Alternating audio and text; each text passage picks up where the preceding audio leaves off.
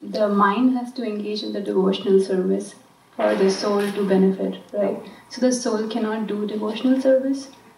And when we are reborn again, is the same mind going to be born with us again, or we are given a different mind?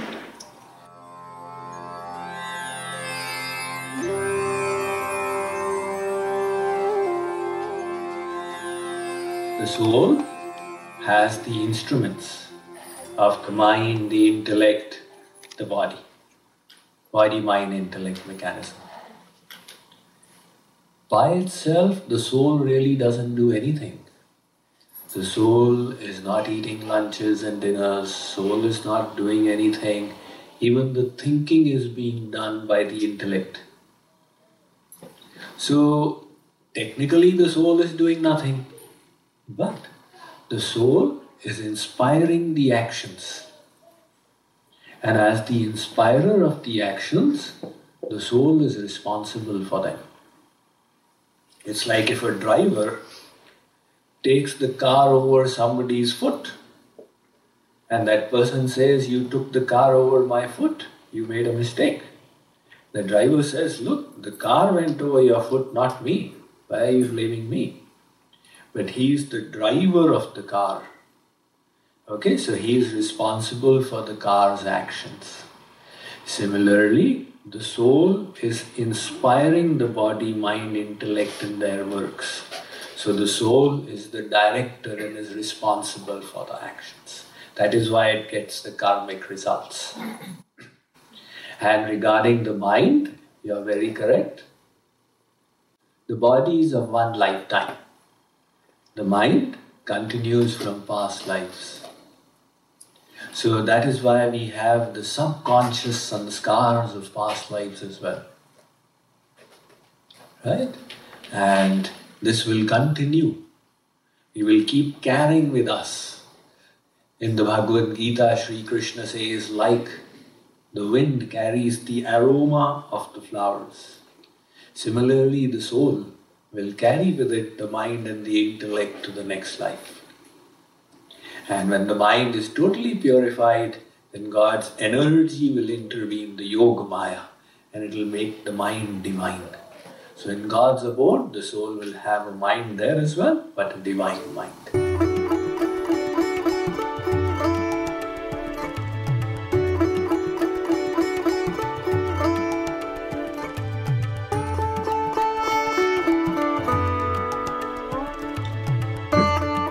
Φίλες, σας χαιρετώ. Δευτέρα, 10 Μαΐου του Σωτηρίου έτους 2021 και είσαστε εδώ στην άλλη πλευρά για να συζητήσουμε και να μας ακούσετε για ένα θέμα που σας είχαμε υποσχεθεί την περασμένη εβδομάδα. Καρμική Επιτροπή.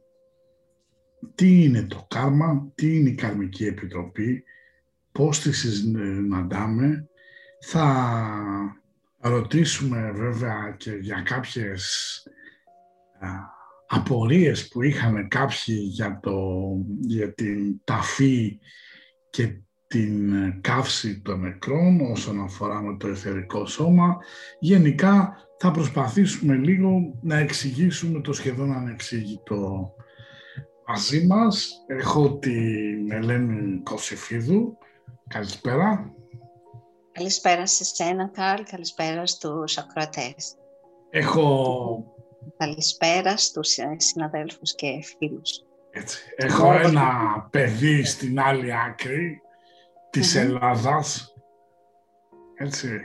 Δεν καταδέχεται να γίνει χαμουτζής σαν και εμάς. Θέλει να είναι πάνω Θεσσαλονίκη. Γιώργος Βαφιάδης. Γεια σου Γιώργη μου. Χαίρετε, καλησπέρα σε όλους, καλησπέρα σε όλη την ομάδα εδώ πέρα. Και last but not least που λένε και οι μορφωμένοι, Στέργιος, γεια σου ρε γίγαντα. Γεια σας φίλοι μου, γεια σας και εγώ είμαι, έγινα χαμουτζής παρότι γεννήθηκα στη Θεσσαλονίκη. από καρδάσεις είμαι Είχα... εδώ. Από καρδάσεις μου έχει γίνει καρδάνος. και ο Άγιος Καρδάνος και ο Άγιος Καρδάνος μας ευλογεί. Λοιπόν, ε, Είχα, με είχε πάρει μια έτσι ακλάτρια τηλέφωνο και μου λέει πώς μου λέει έχετε κολλήσει όλοι εκεί, γιατί είσαστε ε, εντελώς διαφορετικοί χαρακτήρες. Τι σ' άρχισα εγώ εκεί, ξέρεις, αυτά τα φιλοσοφικά. Ο ένας συμπληρώνει τον άλλον και κάτι, κάτι τέτοια που να της πω ότι είμαστε για τον γιατρό όλοι, δεν μπορούσα να της το πω, αλλά εν πάση περιπτώσει σήμερα το θέμα είναι πάρα πολύ περίεργο και πριν φτάσω να ξεκινήσω για την Καρμική Επιτροπή έχω μία ερώτηση. Ε, ποια τα ωφέλη, και θα ρωτήσω πρώτα την Ελένη γιατί μας το είχε δώσει την περασμένη φορά, πες ότι εγώ αποφασίσω, εγώ θα αποφασίσω ο Θεό, εν πάση περιπτώσει, πρέπει αποφασιστεί, να φύγω από το μάτι του τον κόσμο. Και πριν φύγω, της λέω της γυναίκας μου, κοριτσάκι μου καλό, από το να με φάνε τα σκουλίκια και γίνουν κοντζίλα, καλύτερα να με κάψουνε. Τι επιπτώσεις έχει αυτό σαν ψυχή;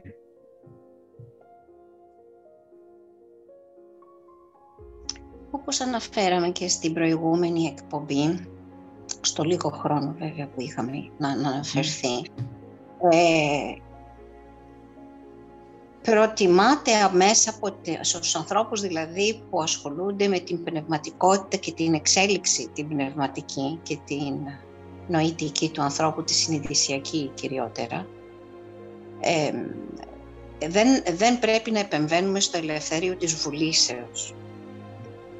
Όταν γίνεται ε, το κάψιμο, ε, ο, καίγεται αμέσως ο εθέρας αποτελούμαστε από την φυσική ύλη και από την εθερική ύλη, το σώμα μας δηλαδή σε αυτή τη διάσταση, την τρίτη διάσταση κατά την επιστήμη ή κατά την εσωτερική φιλοσοφία, 13η διάσταση, είναι εθέρας και ύλη.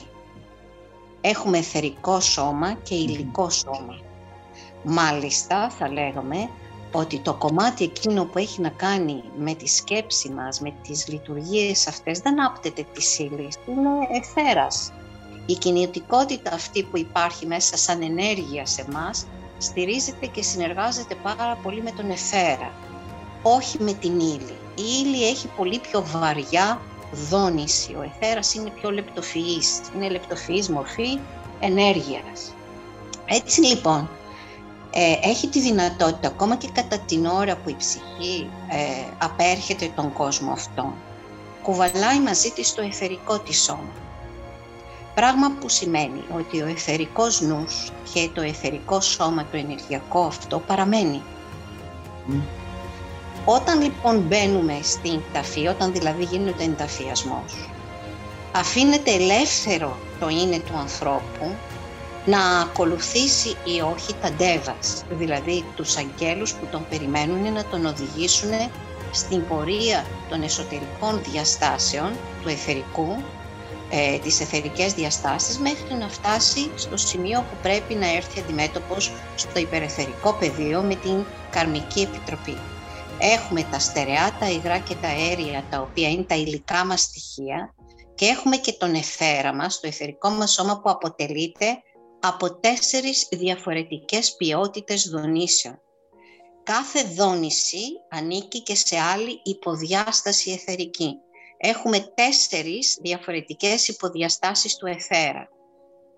Για να φύγει λοιπόν το σώμα, να απελευθερωθεί η ψυχή, πρέπει να διαλυθούν αυτά τα εθερικά σώματα. Έτσι όπως χάνουμε το σώμα το φυσικό, είναι ενεργειακά σώματα τα οποία και αυτά πρέπει να διαλυθούν. Όταν η ψυχή έχει εμπειρία στο ανέβακεσμα και στο κατέβασμα, δεν είναι πρωτόγνωρη η αποκοπή της από το φυσικό σώμα, πιο τάχιστα αποκόβεται και διαλύει τα εθερικά της σώματα και συνεχίζει και ακολουθεί την πορεία της για την ανάπαυσή της ή την εσωτερική της διδασκαλία. Όταν η ψυχή όμως πρωτόγνωρη σε αυτή την εμπειρία, δημιουργείται μία αναστάτωση, ένα είδος φόβου και κολλάει το εθερικό σώμα, δεν θέλει να αποχωριστεί το φυσικό σώμα. Όταν λοιπόν γίνει η καύση, αναγκάζεις τότε να επέμβεις μέσω της φωτιάς του πυρός και να διαλυθούν τα εθερικά σώματα. Οπότε γίνεται ταχύτατη η όλη διαδικασία για να αποκολληθεί η ψυχή εντελώς και να συνεχίσει στις εσωτερικές διαστάσεις. Δεν ξέρω κατά πόσο είναι Και αν ο κατανοητό. άνθρωπος αυτός αντί να τον περιβαίνουν τα... Ναι, να κάνω μια ερώτηση. Και αν αυτόν τον άνθρωπο αντί να τον περιμένουν, να τον περιμένουν τα ντεβάς, τον περιμένουν τίποτα με τίποτα κερατάκια, τι κάνουμε εκεί. Τι, να τον περιμένουνε; Δεν σε άκουσα. Τίποτα, όχι άγγελοι, από την άλλη πλευρά. Ε, κοίταξε να δεις, υπάρχουν και στοιχειακά, υπάρχουν και μουρμουλίκια, υπάρχουν και διάφορα στον εθερικό κόσμο. Ε, σαφώς και υπάρχει αυτή η δοκιμασία να την περάσει, να την περάσει ο εθερικός νους και τα εθερικά σώματα περνάνε από αυτή και γι' αυτό και εμείς λέμε, γι' γι' αυτό το λόγο, μέσα στην παράδοσή μας και στα αρχαία χρόνια, υπήρχαν οι ιδεήσεις οι ανάλογες για να βοηθήσουν ακριβώς τις ψυχές να προχωρήσουν πολύ πιο γρήγορα σε αυτή την αποκόλληση και να μην παραμείνουν εγκλωβισμένοι στο εθερικό πεδίο. Οι δεήσεις που γίνονται και τα μνημόσυνα που κάνουμε είναι ακριβώς για αυτό το λόγο και θα πρέπει να προσέξετε και τα λόγια. Τα λόγια που γίνονται στις δεήσεις και στα μνημόσυνα. Ακριβώς επικοινωνούν, είναι σαν να τους ακούει κάποιος και να γίνουν καθοδήγηση ότι τώρα πρέπει να απέλθεις, να προχωρήσεις, να αποκοπείς, να βρεθείς στο φως, να, ηρεμ- πώς- να, να, να ακολουθήσεις ας πούμε αυτή την πορεία της ανάπαυσης. Ωραία. Λοιπόν, οπότε πρέπει να την απαντήσαμε την ερώτηση. Πάμε τώρα λίγο καρμική επιτροπή. Γιώργο, θα ξεκινήσω με σένα. Η Ινδουιστική παράδοση, η βουδιστική... Α, περίμενε γιατί το control room έχουμε το στερεό. Για πάμε λίγο. Λέω να, να ξεκινήσω εγώ το, το πρώτο έτσι, να κάνω το εισαγωγικό πριν πάμε στα Ξεκινάμε καλά. Για Ινδουιστικά. πες. Θα ήθελα ε, πριν πάμε στην Καρμική Επιτροπή να βγάλω ένα μικρό λόγο στο τι είναι το κάρμα. Γιατί αν δεν ξέρεις τι είναι το κάρμα, τι θα την κάνεις στην Επιτροπή; Πρέπει στην Επιτροπή να τους πεις παιδιά αυτοί είσαστε Επιτροπή για να κάνετε αυτή τη δουλειά. Ποια είναι αυτή η δουλειά που κάνουμε, θα πούνε τα μέλη της Επιτροπής, θα πει ο θείος μου ο Μίνωας, τι, τι έχουμε σήμερα, πρέπει να ξέρει ποιο είναι αυτό το σήμερα. Πρέπει να δώσουμε λοιπόν τις, την ερμηνεία. Τι είναι λοιπόν το κάρμα; Εκεί θέλω να ξεκινήσουμε από εκεί και να το συζητήσουμε αυτό. Αν συμφωνούμε ότι αυτό είναι το κάρμα θα μπορούμε να πούμε και μετά τι είναι και τι κάνει και η Επιτροπή.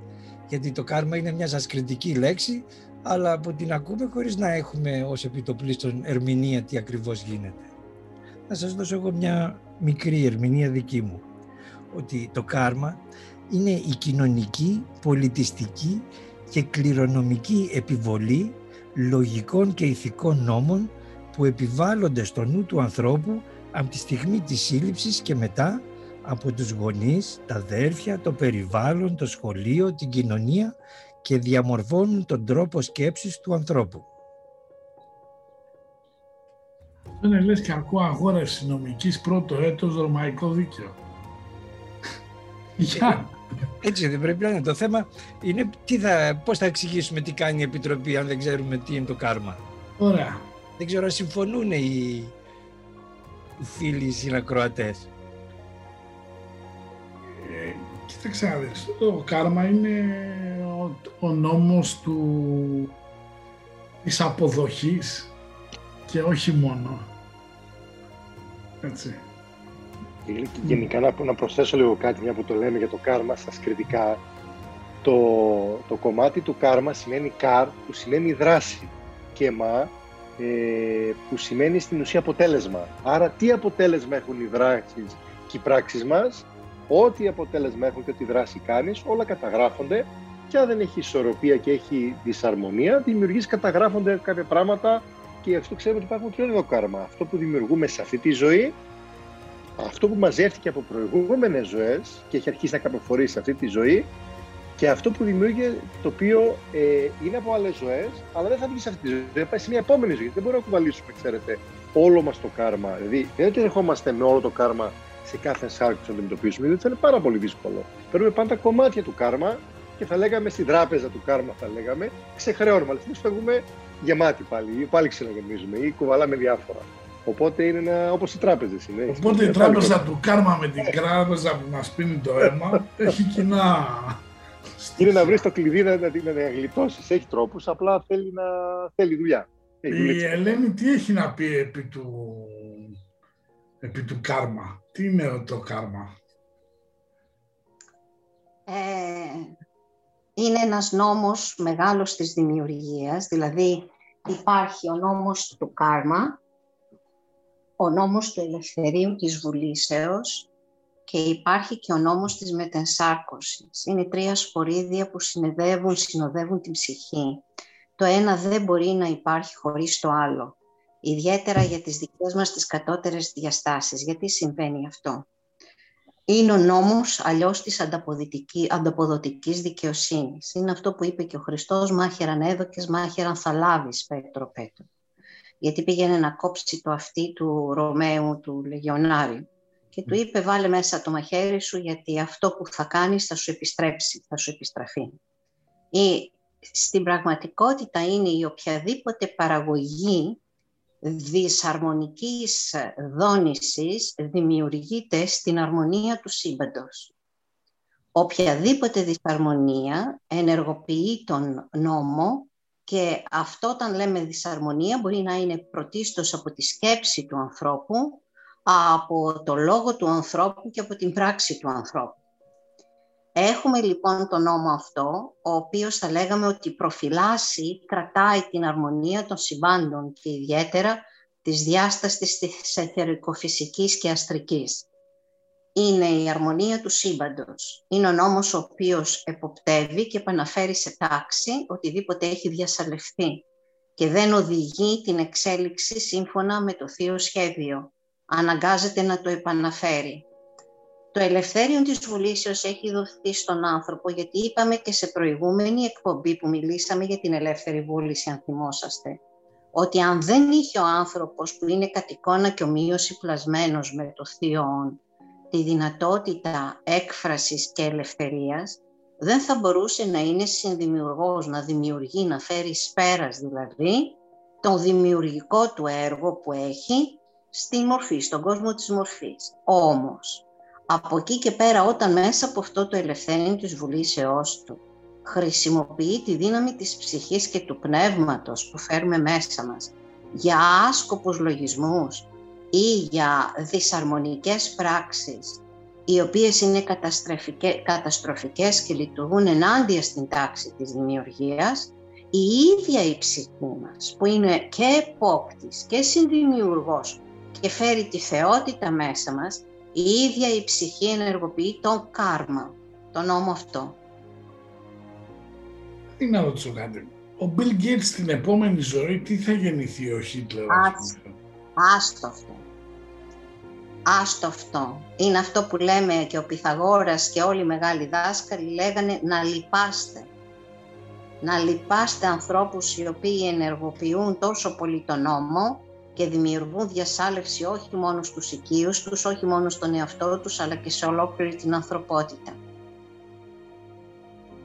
Γι' αυτό και η πολιτική, να προσθέσω και εγώ πολύ ωραίο αυτό που λέει η Ελένη, ότι η πολιτική, όταν, ε, κανονικά θα πρέπει να έχουμε σωστούς πολιτικούς με ήθος, με αξίες και με δίκαιο, αλλά ενεργοποιούν τέτοια πράγματα σε άνθρωπο. Βλέπετε τι, τι, τι πράγματα περνάνε κάποιες πόλεις. Πρόσφατα βέβαια την Κολονδία τι γινόταν πρόσφατα, με το τι προβλήματα έχουν και όλα αυτά με μία απόφαση. Δύο που τέλος πήρανε τι αναταραχή φέρει στον κόσμο. Αυτό έχει μια τεράστια επιρροή. Γιατί φαίνονται ότι είναι σωτήρες, αλλά σίγουρα τι προβλήματα δημιουργούν. Αυτό έχει μεγάλη επιρροή σε αυτούς, γιατί θα λέγαμε, σου δόθηκε μια ευκαιρία να ηγηθείς, θα λέγαμε, και να βοηθήσεις και να πράξεις το καλό. Με τον ταρμικό, με τον σωστό τρόπο, τον δίκαιο. Γιατί κάποιες φορές τυχαία δεν παίρνουν κάποιοι. Εντάξει, πέρα από διάφορους τρόπους πολιτικούς, αλλά άμα δεν πράξεις για πολλά άτομα πράγματα καλά, κάνεις κακό, ενώ ότι μεγαλώ, μεγαλώνεις το κάρμα σου και είναι ακόμη χειρότερα πράγματα. Είναι καλύτερο.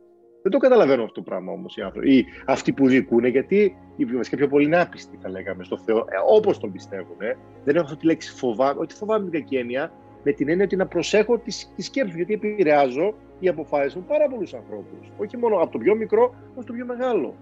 Γι' αυτό στην αρχαία Ινδία θα λέγαμε και, και στην αρχαία Ελλάδα αυτοί που διοικούσαν πραγματικά έπρεπε να έχουν πολλές αξίες, να έχουν ε, ηθική, να έχουν, να έχουν μελετήσει, να είναι άνθρωποι που να έχουν γνώση, να είναι διαλογιστές, να είναι πάρα πολύ διατραμιημένοι, εννοείται πάρα πολύ σωστά. Όχι να είναι ότι όποιος και όποιος να άντε είναι καλός, έχει τα μέσα και τον βάζω γίνεται πολιτικός. Όπως τρώνες κοιμάσαι που λέμε. Ε, αν μου επιτρέπεις, ε, Κάρλα, αν μου επιτρέπεις, θα μπορώ να συμπληρώσω σε αυτό που είπε ο Γιώργος. Είναι το ότι πρέπει να κατανοήσουν οι ακροατές μας το εξής. Ότι ο νόμος του κάρμα, ακριβώς επειδή λειτουργεί σαν μία προστασία σε σχέση με τις δυσαρμονικές λειτουργίες που παράγει ο ανθρώπινος νους και ο άνθρωπος με τη συμπεριφορά του.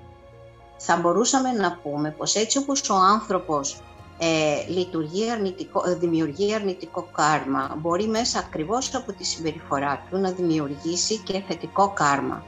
Το κάρμα δηλαδή η ανταποδοτική δικαιοσύνη, όταν εγώ κάνω οδηγώ τις σκέψεις μου και τις πράξεις μου σε μόνιμο καλό, υπηρετώντας τους συνανθρώπους μου και το ε, περιβάλλον γενικότερα και προστατεύοντας όλα τα βασίλεια, αυτό μου δίνει θετικό κάρμα, μου δίνει δηλαδή τη δυνατότητα η Θεία Χάρης αργότερα να μου φέρει πολύ μεγαλύτερη προστασία στη ζωή μου σε πάρα πολλούς τομείς. Το ένα είναι αυτό. Και το δεύτερο επίσης που πρέπει να λάβουμε υπόψη μας οι άνθρωποι είναι το ότι όταν ο άνθρωπος βρίσκεται σε άγνοια, δεν έχει τη γνώση την εσωτερική και την αληθινή, πιστεύει πως είναι μόνος του και εγκαταλελειμμένος εδώ, ότι είναι αναπόσπαστος από τους άλλους. Αυτό είναι του νου ο περιορισμός, γιατί λειτουργεί μόνο με την εξωστρέφεια, τον ορθολογισμό και τις πέντε αισθήσεις. Όμως η ψυχή μας βρίσκεται σε μόνιμη ένωση και συμπόρευση με όλες τις ψυχές, με το όλο, με το παν. Έτσι λοιπόν η ψυχή, όταν δει ότι ο νους του ανθρώπου επιλέγει να έχει μία συμπεριφορά ιδιωτελή, εγωιστική, αμέσως ο η ίδια η ψυχή ενεργοποιεί τον νόμο του κάρμα για να φέρει τον άνθρωπο, το νου του δηλαδή, στην σωστή ευθυγράμμιση. Και όλα αυτά τα οποία συμβαίνουν στη ζωή μας, στις συνθήκες της ζωής μας, δεν είναι τίποτε άλλο από το σύνολο των καρμικών υποχρεώσεων, των πιστοτικών λογαριασμών που έχουμε δημιουργήσει εμείς στο παρελθόν, σε προηγούμενες αρκώσεις ή σε αυτή τη σάρκωση από τότε που γεννηθήκαμε μέχρι και σήμερα. Και ανάλογα με το πώς επιλέγουμε εμείς να συμπεριφερθούμε σήμερα, είναι η συνισταμένη του παλιού, αυτού που παράγουμε, για αυτό που θα μας συμβεί στο μέλλον. Αν εγώ δηλαδή θέλω να βελτιώσω το κάρμα μου, παίζει ρόλο τι θα επιλέξω να πράξω τώρα, στο εδώ και τώρα. Ωραία. Λοιπόν, Γιώργο, αφού κάναμε μια μεγάλη γύρα, έτσι, η μπίλια ξανακάθεται σε σένα. Λοιπόν, πάμε από την αρχή. Κατά τις ανατολίτικες θρησκείες, έτσι. Ξέρω εγώ, παλιά λέγανε οι Αιγύπτιοι ότι ζήγιζε την ψυχή ο Αμών Ρα και αν ήταν πιο βαρύ από φτερό η ψυχή, τα... τον τρώγαν τα σκυλιά, τα τσακάλια, δεν ξέρω τι. Ε, οι ανατολίτικες θρησκείες τι πιστεύουν, υπάρχει καρμική επιτροπή, ποιος είναι αυτός που κρίνει το κάρμα, τι μπορεί να είναι τα ακασικά αρχεία, έτσι, δώσε μας μια δική σου οπτική παύλα περιγραφή. Σίγουρα αυτό που γνωρίζουμε βασικά, αυτό υπάρχει στην αρχαία Ελλάδα και στην αρχαία Ινδία, είναι ότι πολλές εκδηλώσει του Θεού, με την έννοια βοηθή του Θεού, είτε άγγελοι, είτε αρχάγγελοι, είτε ιδιαίτερες οντότητες, οι οποίοι εξυπηρετούν το σχέδιο, είχαν ονόματα, είχαν κάποιες, ήταν βοηθοί του σχεδίου του Θεού. Τα αυτές πάρα πολλές φορές εννοείται ότι ο νόμος του Κάρμα και στην Δύση ήταν κάπως γνωστός, αλλά ήταν πιο κρυφός. Γι' αυτό και ο Ιησούς είπε με διάφορους τρόπους, δεν θα είπε Κάρμα, είτε θα, θα μιλούσε με τον δικό του τρόπο στην εποχή που ήταν και με τους ανθρώπους που ήταν εκεί πέρα. Σίγουρα αυτές οι κύριοι του κάρμα θα λέγαμε, γιατί για να είσαι κύριος του κάρμας πρέπει να είσαι μια πάρα πολύ ιδιαίτερη οντότητα που έχεις σαφώς επαφή με τον Θεό. Είναι, είναι θα λέγαμε οντότητες που στη Δύση μας δόθηκαν πληροφορίες το 19ο αιώνα από ιστορικές ομάδες και την Βλαβάτσκι πιο πολύ και από δασκάλους που προσπαθήσαν να μας φέρουν λίγο σε γνώση της Επιτροπής Είναι οι μεγάλοι μαχαραγιάδες, θα λέγαμε τσάτουρντέβας, μαχαντέβας, οι μεγάλοι άγγελοι θα λέγαμε, αγγελικές οντότητες, οι οποίοι, οι λύπικας όπως τους λένε, αλλά όχι γνωστά ονόματα. Γνωστά ονόματα ε, είναι κάπως, εντάξει, απλά δεν είναι απλοί άνθρωποι να πεις «Α, εντάξει, ανέβηκα και έγινα κύριος του κάρμα», διότι είναι μια τεράστια, ε, θα λέγαμε, ευθύνη. Σίγουρα, ό,τι είναι γραμμένο στα, στα αρχεία του σύμπαντος και στα προσωπικά μας αρχεία, υπάρχουν οι κατάλληλοι άγγελοι που είναι πολύ ψηλοί άγγελοι, υψηλών διαστάσεων που ασχολούνται με πολύ μεγάλα θέματα, όχι με τον έννοια τόσο ανθρώπινων θεμάτων, προσπαθούν να φέρουν και την ισορροπία και μας προστατεύουν πολλές φορές από το γιατί κάρμα έχει και υγεία, έχει και άλλα πράγματα, έχει, κάθε εποχή έχει το δικό της κάρμα και μας προστατεύουν με διάφορους τρόπους. Είναι πάντοτε δίκαιο γιατί το, το κάρμα είναι δίκαιο. Δεν έχει αδικία να κάνει. Εμείς απλά δημιουργούμε ανισορροπίες. Αυτές οι οντότητες δεν μπορώ να σου πω είναι... Ο... Εντάξει, στην αρχαία Ελλάδα λέγαμε κάποια ονόματα, είτε το μήνο ή κάποια πράγματα. Δεν μπορώ να σου πω ότι υπάρχουν συγκεκριμένα ονόματα, γιατί δεν είναι ότι δεν έχουν δώσει ονόματα αυτός, εκείνος και ο άλλος. Τα ονόματα που έχουν δοθεί είναι ιδιότητες όπως η Τσάτουρ Ντέβας, όπως λένε στους Ινδούς, ή η Μαχαντέβας, ή οι λεγόμενοι αυτοί που, που κρατάνε το κάρμα και είναι ύψιστες αγγελικές οντότητες, θα μπορούσαμε να πούμε, αν το καταλαβαίνουμε εμείς κάπως, γιατί ε, έχει μεγάλη σημασία. Αλλά όλη η δουλειά τους, ξαναλέω, το κάρμα δεν είναι τιμωρητικό. Το κάρμα είναι εξισορροπητικό και όπως είπε η Ελένη και συμφωνώ απόλυτα στο πει, ακόμα και στην, και στην τελεία εννοείται, ε, όλο αυτό έχει να κάνει με την ισορροπία και την εξισορρόπηση. Όπως και το καταλάβουμε λίγο αλλιώς. Όπως υπάρχουν υπεύθυνοι για τα πάντα, δηλαδή ο Θεός δημιούργησε όλες τις οντότητες οι οποίοι είναι εξυπηρετητές και βοηθοί του. Άρα ο καθένας είναι υπεύθυνος για κάθε τι, για να φέρει την ισορροπία. Οπότε όλοι αυτοί οι υπεύθυνοι του κάρμα έχουν άμεση επαφή με τον Θεό. Δυστυχώς στη Δύση μας έχουν δώσει μόνο ο Θεός Χριστός και Παναγία και μας τα έχουν κόψει κάποια πράγματα για διάφορους λόγους έχουν κλείσει πολλά πράγματα. Αλλά υπάρχει το κάρμα του έθνους, υπάρχει το κάρμα της, ε, της, της, ε, της, της ευνότητας, υπάρχει το κάρμα της χώρας. Όλα αυτά, αυτοί οι άγγελοι, οι μεγάλοι, θα λέγαμε ντέβας, είναι υπεύθυνοι και για τα μεγάλα πράγματα. Δεν είναι μόνο κάρμα ο Γιώργος ή η Μαρία που είναι σημαντικό. Υπάρχει χώρα, κάρμα χώρα, βλέπετε πολλές φορές, κάποιες χώρες δημιουργούν πολέμους μεταξύ τους ξαφνικά, γιατί ενώ προσπαθούν να βοηθήσουν πάντοτε οι υπεύθυνοι του κάρμα, γιατί ξέρετε, η δουλειά τους είναι εξορροπητική. Κάθε ανισορροπία που δημιουργείται στη φύση και με πολέμους ή οτιδήποτε φαίνει τεράστια ανισορροπία και στο προσωπικό που κάνουμε. Παραδείγματος χάρη, ένας πόλεμος θα πάει να γίνει κάπου. Μπορεί μια χώρα να χρωστάει σε μια άλλη χώρα. Αλλά οι ψυχές που είναι εκεί πέρα, σαφώς θα το έχουν επιλέξει. Όλα έχουν μια τέλεια ισορροπία. Αλλά οι ανισορροπίες που θα γίνουν φροντίζουν πάντοτε να γίνει το καλύτερο δυνατό. Απλά τα ονόματα έχουν δοθεί και βασικά ονόματα έχουν δοθεί αλλά από την πιο New Age πλευρά. Αλλά δεν θα ήθελα να μπω σε αυτό το κομμάτι. Τους, στο, στην Ατάρβα Βέντα τους ονομάζουν τους τέσσερις ε, ε, αθάνατους ή Γκίτα Γκούπτρα που σου είπα στον Ινδουισμό, αλλά δεν δίνουν ονόματα επίτηδες πολλές φορές, είτε γιατί είναι για μοιημένους, είτε γιατί δεν ότι μπορείς να πας μιλήσεις και να πεις έλα εδώ. Ξέρουμε ότι πολλοί βούδες όμως που έχουν περάσει στην ανθρωπότητα ε, όχι τόσο γνωστοί, είναι υπεύθυνοι για το κάρμα. Γιατί η Βούδα είναι πολύ ψηλή κατάσταση συνειδητότητας και υπάρχουν αρκετοί. Αλλά και πάλι δεν θα ήθελα από ονόματα γιατί είναι, δεν είναι ξεκάθαρο ακριβώς αν είναι ο ένας ή ο άλλος. Είναι λίγο πολύ κρυφή γνώση για να δοθούν τα ονόματα αυτά. Όχι για μένα, γενικά το λέω. Οπότε δεν ξέρουμε 100% αν είναι αυτός εκείνος. Οπότε... Και, προσπαθώ, και προσπαθώ να μην πω ονόματα. Και εγώ προσπαθώ να είμαι λίγο πιο. Ε, να μην πω ονόματα γενικά.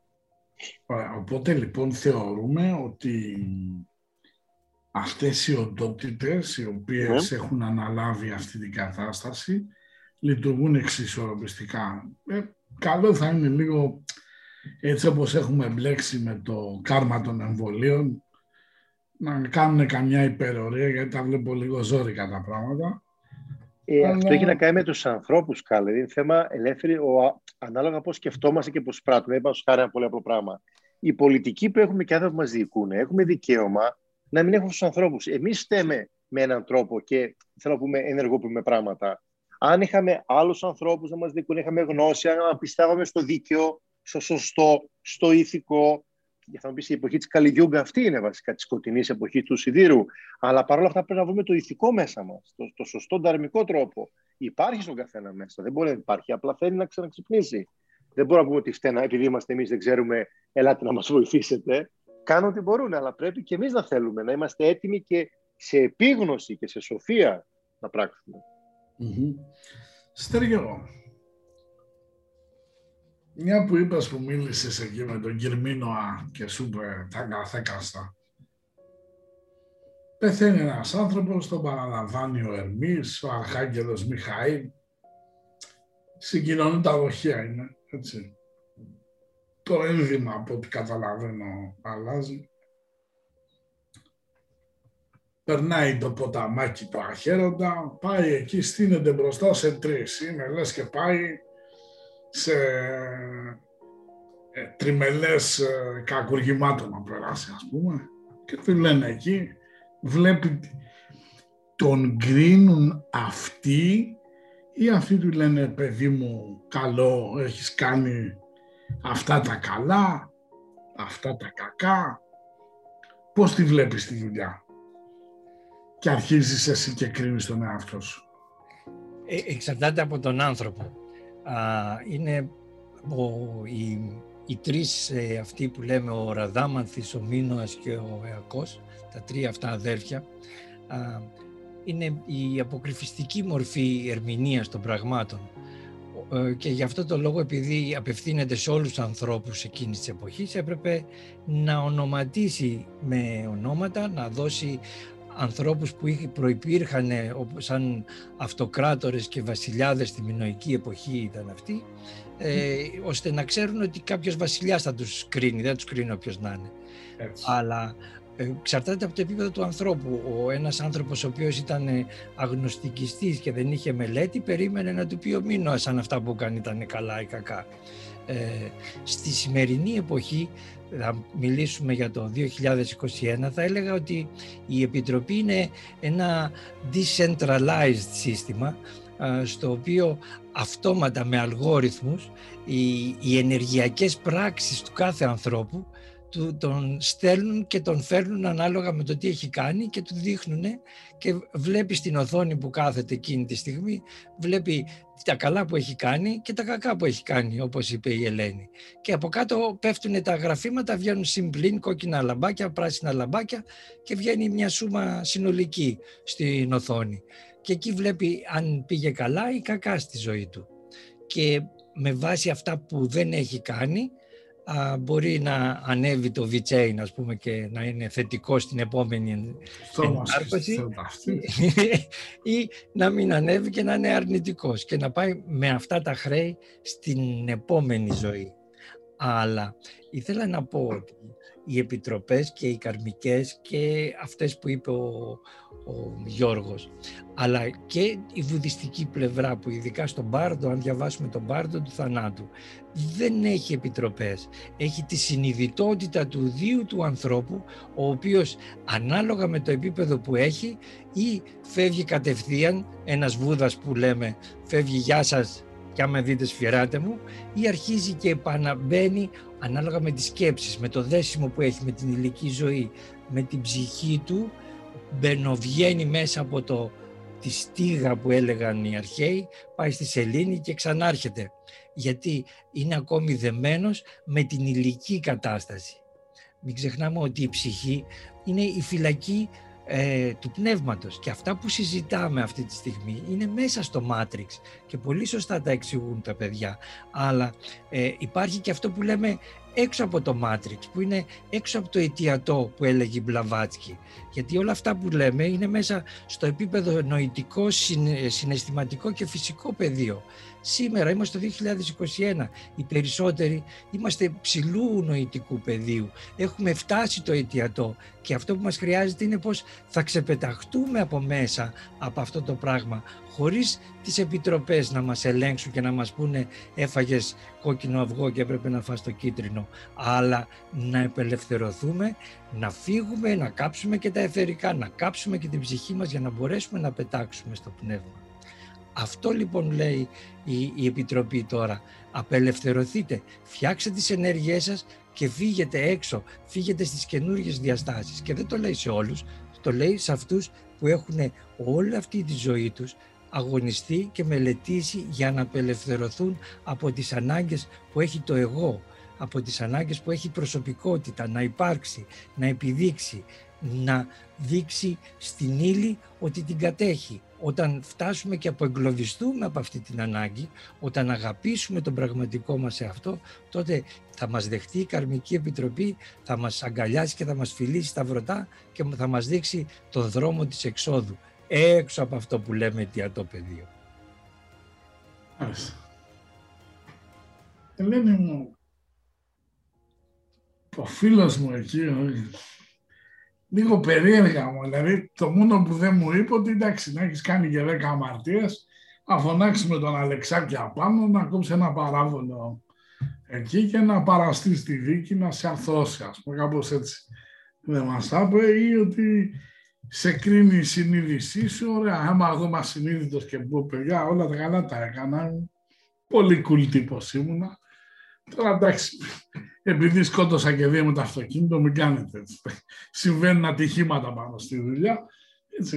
Ε, εντάξει, τι πιστεύεις εσύ, γιατί εδώ τώρα χωρίς να θέλω να σου κάνω έτσι κάποιο κοπλιμέντο, αλλά είσαι λίγο η πιο φωνή της λογικής, οπότε για πάμε λίγο. Κοιτάξτε να δείτε, κοίταξε Κάρλε, έτσι και αλλιώς. ασχολούμαστε με ένα θέμα το οποίο στην πραγματικότητα ο πεπερασμένος νους ο ανθρώπινος δεν μπορεί να το συλλάβει.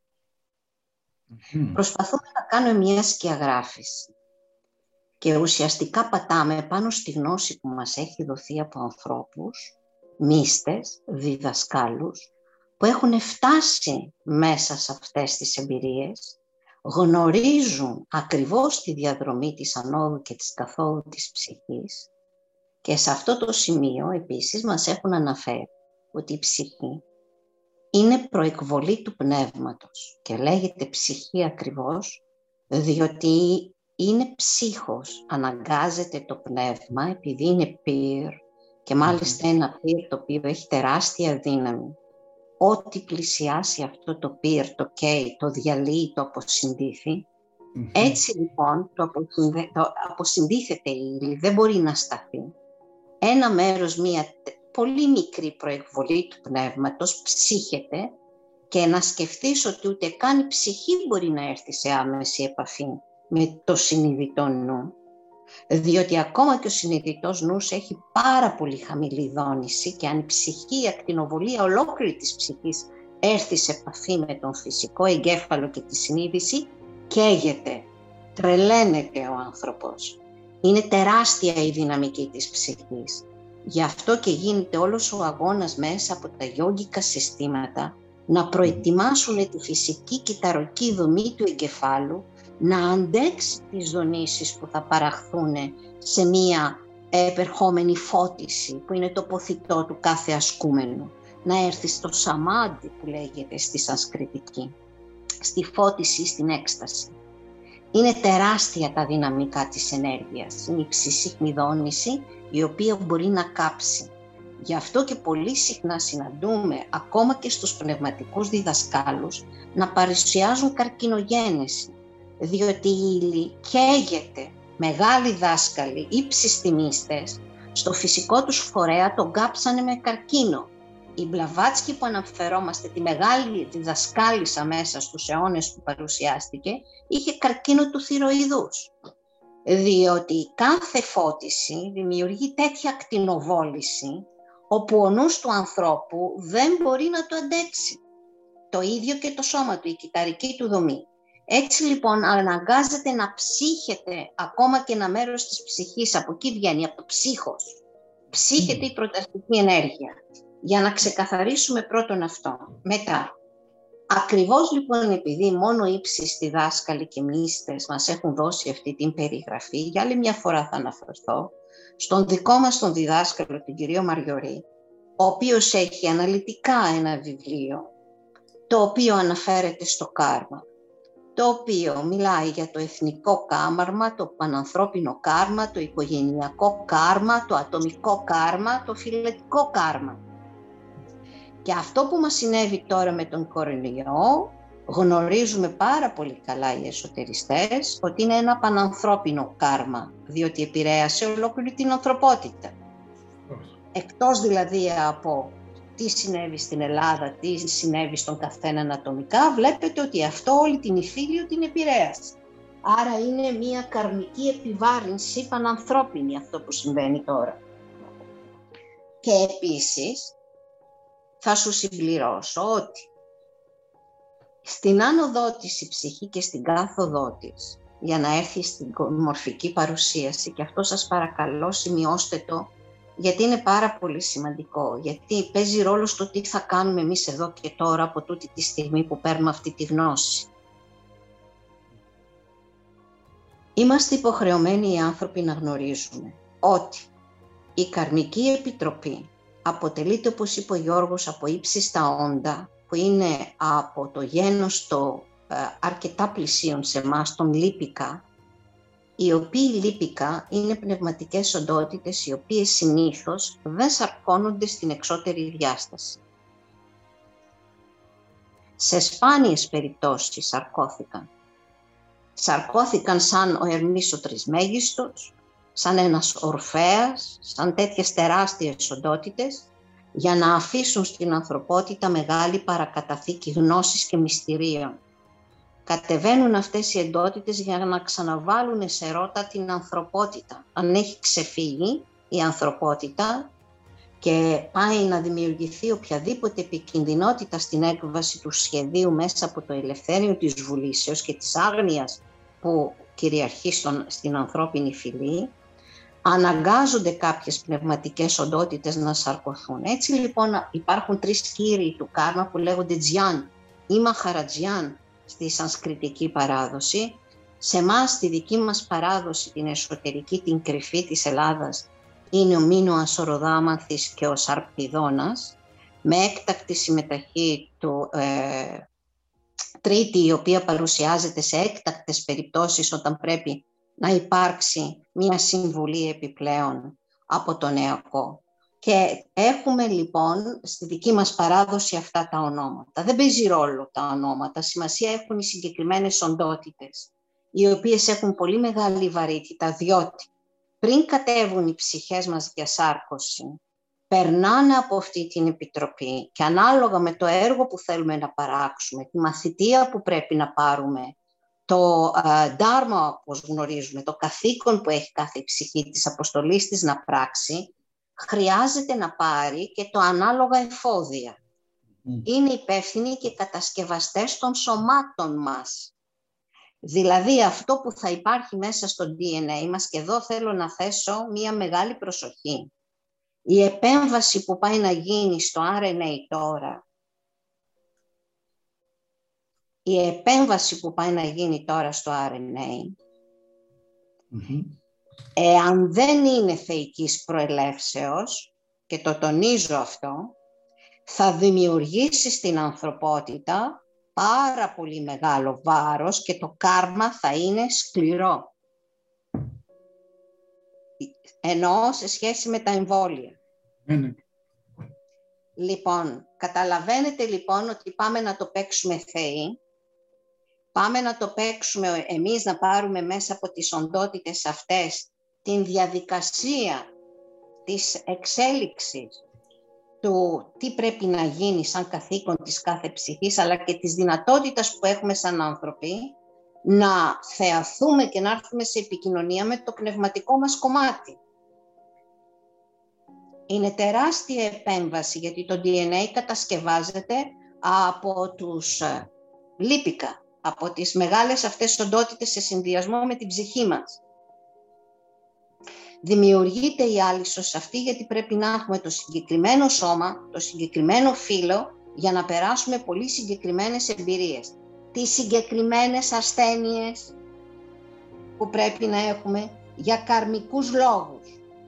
Μπορείτε να διανοηθείτε τώρα την επέμβαση που γίνεται. Σε πόσα επίπεδα γίνεται προσπάθεια επέμβασης και θα πρέπει να είμαστε σίγουροι για το αν αυτά είναι θεόπνευστα ή αν αυτά εγκυμονούν άλλους κινδύνους ελέγχου της ανθρωπότητας και περιορισμού της ανθρώπινης εξελίξεως. Αυτό είναι μεγάλη πάσα που κάνεις. Ε... Ακριβώς. Θέλω να γνωρίζουμε τη σοβαρότητα αυτού του θέματος. Εγώ στο χτεσινό δεν, μπορούμε να, δεν μπορούμε να διανοηθούμε του τι συνεπάγεται αυτό. Δεν μπορούμε να το διανοηθούμε. Εγώ στο χτεσινό το podcast που έκανα και έκανα και σήμερα ένα δεύτερο συμπληρωματικό γιατί χρειαζόταν είπα το εξής ότι με βάση την ιστορία και τη θεωρία των κύκλων αυτό ήταν μαθηματικά εξακριβωμένο ότι θα γίνει. Και γιατί; Ε, το 1936-1942 με τη διέλευση του ουρανού από τον Ταύρο είχαμε την, ε, να φοράνε οι Εβραίοι αδερφοί στο, στο πέτο το άστρο του Δαβίδ. Επειδή τώρα πολλοί κόσμος δεν φοράει κουστούμια για να είναι στα πέτα, σου λέει πάρε μια μάσκα να τη φοράς. Άρα, αν κάνουμε έναν παραλληλισμό, μπορούμε να πούμε με μεγάλη ευκολία, επειδή η μάσκα αποδεδειγμένα δεν μπορεί να σου παρέχει προστασία, σου παρέχει όμως την ένδειξη επιβολής, ότι έχεις υποταχθεί. Τα πειράματα γενετικής που γίνανε, γιατί θα πρέπει να καταλάβουμε λίγο τη φιλοσοφία, πώς λειτουργεί και αστρολογία, ο ουρανός στο ζώδιο του Σκορπιού που έχει κυβερνήτη τον Πλούτονα είναι στη θέση έξαρσης. ο ουρανός στο ζώδιο του Ταύρου είναι σε θέση, είναι σε θέση πτώσης, δηλαδή είναι στη χειρότερη θέση, αλλά αυτή τη στιγμή έχουμε τον ουρανό στη χειρότερη θέση που δείχνει ότι κάποιοι με έναν πολύ απολυταρχικό τρόπο, όπως και τότε, 1936-1942, προσπαθούν να επιβάλλουν τα δικά τους θέλω. Ας μην ξεχνάμε ότι εκείνη την περίοδο, το 1936-1942, υπήρχε και η έναρξη των των εργαστηριακών πειραμάτων, τα οποία τελικά ήταν ε, γενετικά πειράματα, του διαβόητου Dr. Joseph Mengele. Έτσι. Ε, άρα αυτή η κατάσταση ε, κατά τη γνώμη μου δεν είναι θεϊκή, μπορεί να το επιτρέπει το σύμπαν ο Θεός, οτιδήποτε, το επιτρέπει, αλλά θα πρέπει να καταλάβουμε ότι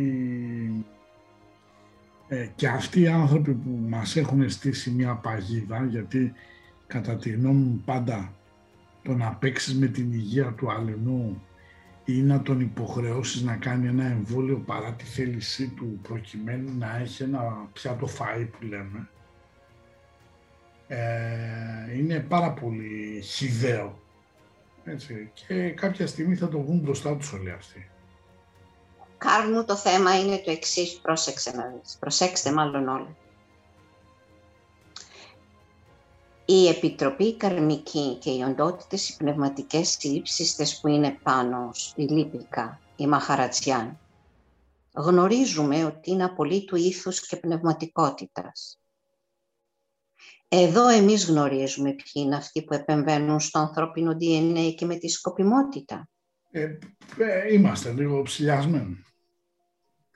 Ερω, ερώτηση Έχουν το ήθος και την πνευματικότητα και τη γνώση αυτοί οι άνθρωποι για το τι συνεπάγεται η επέμβαση μέσα σε ένα DNA και που θα οδηγήσει; Και γιατί υπάρχει μια συγκεκριμένη αρρώστια στον άνθρωπο; Και εγώ θέλω να την ελέγξω. Δηλαδή αν εγώ προσπαθήσω να αποφύγω το κάρμα από μία πλευρά ο νόμος θα αναγκαστεί να λειτουργήσει με έναν άλλο τρόπο και μάλιστα θα είναι σκληρότερος για την ανθρωπότητα. Καταλαβαίνεις τι λέω; Σωστό και...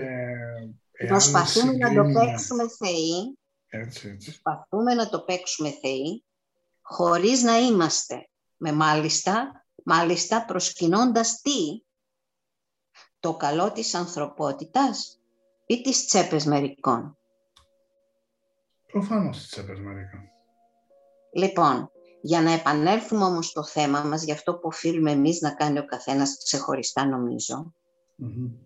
πως πρέπει να γνωρίζουμε πως η γνώση εσωτερική μας λέει και η παράδοση ότι ανάλογα με τον τρόπο που σκεφτόμαστε και συμπεριφερόμαστε στο εδώ και τώρα.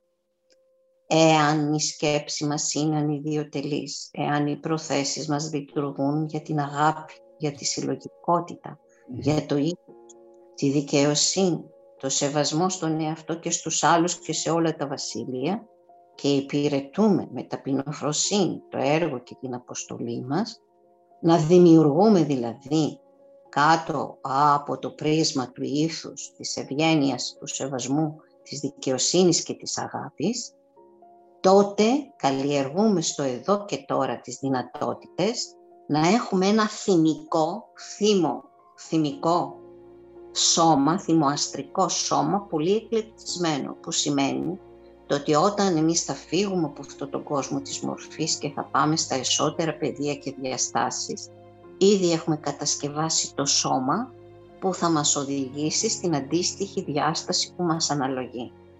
Εάν ο άνθρωπος κυριαρχεί το ανθρώπινος νους από κατώτατες βαριές δονήσεις, αρνητικών συναισθημάτων, σκέψεων και επιβολής επί των άλλων και κυριαρχίας, τότε λειτουργεί και οδηγεί σε ένα θυμικό αστρικό σώμα κατώτερο, σκληρότατο και μετά το θάνατό του θα οδηγηθεί με το σώμα που έχει κατασκευάσει.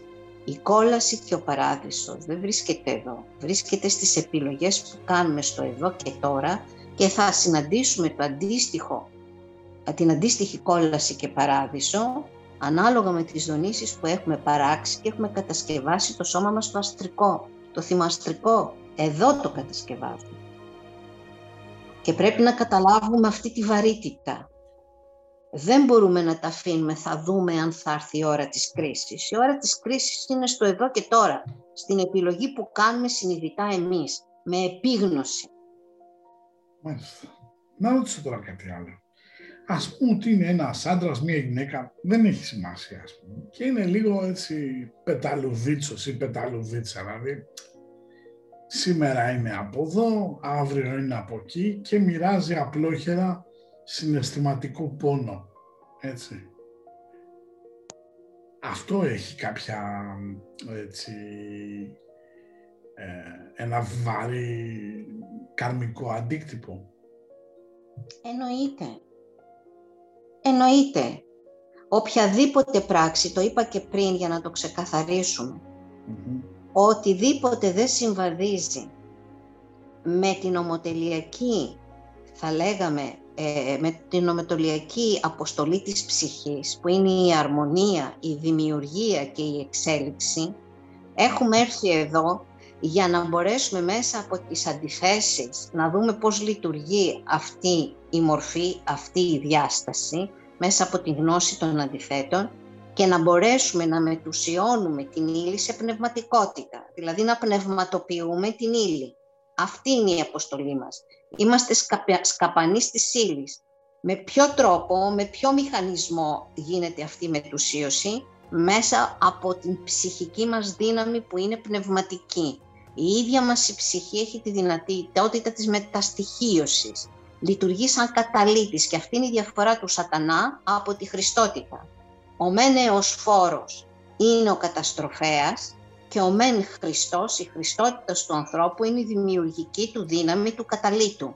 Ο καταλήτης ακριβώς και στη χημεία λειτουργεί έτσι. Τι κάνει, έχει τη δυνατότητα να μετουσιώνει τα στοιχεία και να τα οδηγεί στην καλύτερη τους επίδοση, στην καλύτερη τους λειτουργία.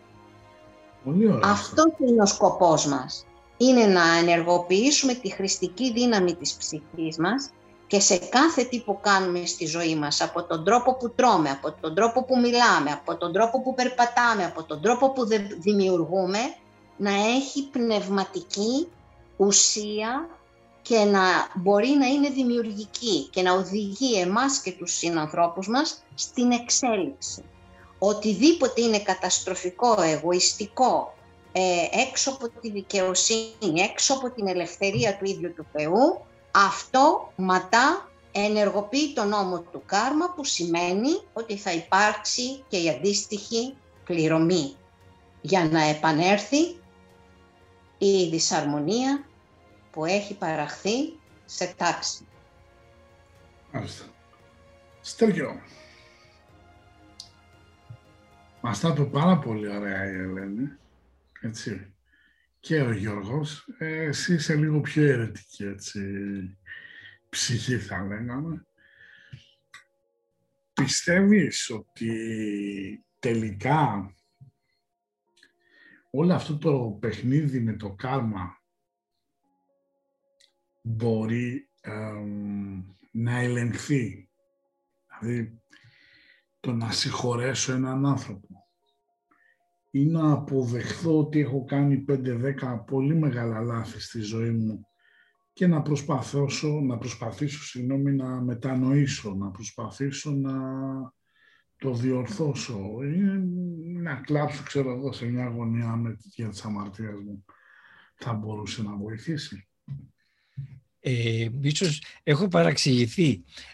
εγώ, αυτά που λέει και ο Γιώργος και η Ελέτη, τα πιστεύω, τα έχω ζήσει, τα έχω βιώσει, είναι απολύτως ε, σωστά και ορθά και πολύ καλά είναι να ακολουθηθούν.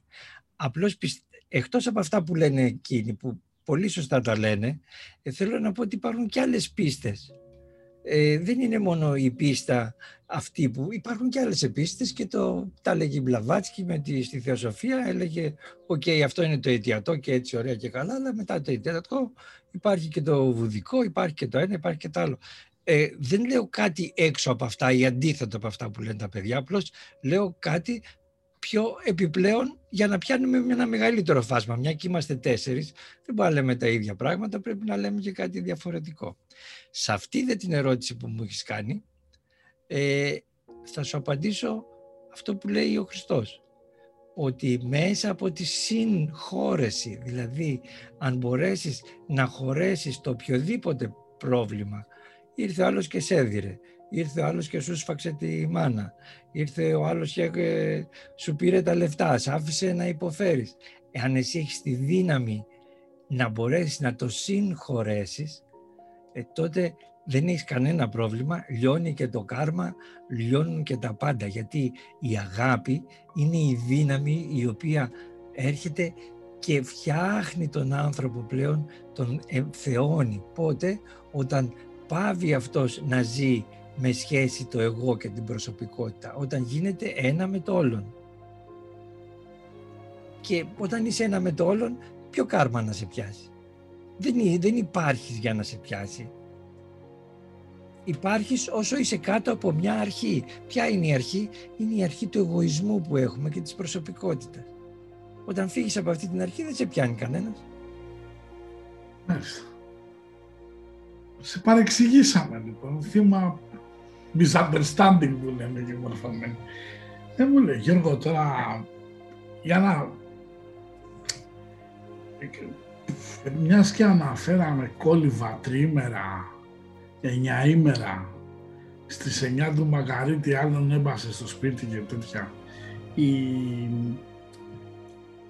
οι ανατολίτικες θρησκείες έχουν κάποιες τέτοιες αντίστοιχες τελετουργίες, όπως λέμε τα μνημόσυνα, οτιδήποτε, προκειμένου να εξελιχθεί η ψυχή, να περάσει τις πίστες, όπως τα λέγαμε ε, ακόμη και σε εμάς η έννοια του μνημόσιου είναι πάρα πολύ σημαντική, διότι και τα λόγια αυτά που λέμε είναι πάρα πολύ ποιητικά και βαθιά, αλλά και έχουν μεγάλη έννοια. Όλη η ουσία είναι να μπορέσουμε, γιατί γνωρίζουμε και το γνωρίζουμε και αυτοί με έναν τρόπο, ότι η ψυχή χρειάζεται, θα λέγαμε, έναν χρόνο τυπικά, θα λέγαμε, για να αποκοπεί από διάφορα πράγματα. Δεν είναι απαραίτητα όμω. Γι' αυτό και υπάρχουν αυτοί οι διάφορες τα, τα, τα, στα 40 που είναι πολύ σημαντικά τα τρίμηνα, τα εξάμηνα, το χρόνος, όλα αυτά δεν είναι τυχαία τα κόλληβα, όλα αυτά είναι τα σύμβολα αυτά που, που κάνουν είναι πάρα πολύ σημαντικά. Που έχει μέσα αμύγδαλο, καρύδι, σπόρους ροδιού, είναι τα κόλληβα, δηλαδή το σιτάρι, το βρασμένο, δηλαδή όλα αυτά έχουν τεράστιες σημασίες στην Ανατολή. Και στην Ανατολή σαφώς λένε ύμνους, βεδικούς ύμνους λένε πολλές φορές, ε, για να βοηθήσουν την ψυχή, γιατί η δόνηση των ύμνων βοηθάει πάρα πολύ και έχουν το κάψιμο τόσο πολύ. Δεν έχουν και για λόγους υγείας, να το δούμε, γιατί δεν είναι και εύκολο εκεί πέρα τόσα πάρα πολλά άτομα και δυστυχώς δεν έχουν και τους καλύτερους τρόπους υγιεινής. Μπορώ να πω ότι είναι λίγο δύσκολα τα πράγματα. Γιατί έχω πάει, έχω πάει και είναι λίγο ζώρικα γενικά. Αλλά παρόλα αυτά έχουν ένα άλλο τρόπο τελετουργίας που είναι λίγο πιο της, ε, του να κάψω το σώμα, ώστε να απελευθερωθεί γρήγορα και θα λέγαμε γρήγορα η φωτιά, το πυρ, θα κάψει και να μπορέσουν να φύγουν. Αλλά ότι έχουν έναν δικό τους τρόπο.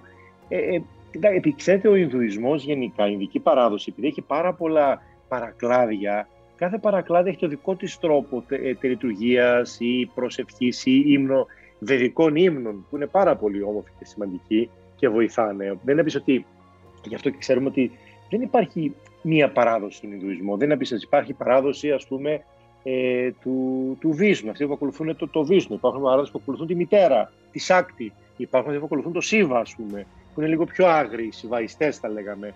Όχι όλοι, κάποιοι. Υπάρχουν πολλές παραδόσεις διαφορετικές ε, που, που έχουν άλλον τρόπο προσέγγιση. Εννοείται έχουν τα δικά τους λειτουργικά, το δικό τους τρόπο, αλλά δεν έχουν, δεν έχουν τόσο το, την έννοια όπως έχουμε εμείς λίγο το, το θρήνο τόσο πολύ. Δεν πονάνε, αλλά εμείς εδώ έχουμε αρκετά το θρήνο γιατί εκεί πέρα ξέρουν ότι υπάρχει ψυχή ήδη. Δηλαδή η έννοια της ψυχής δεν είναι, είναι δεδομένο εκεί πέρα της αθανασίας της ψυχής ότι υπάρχει ψυχή.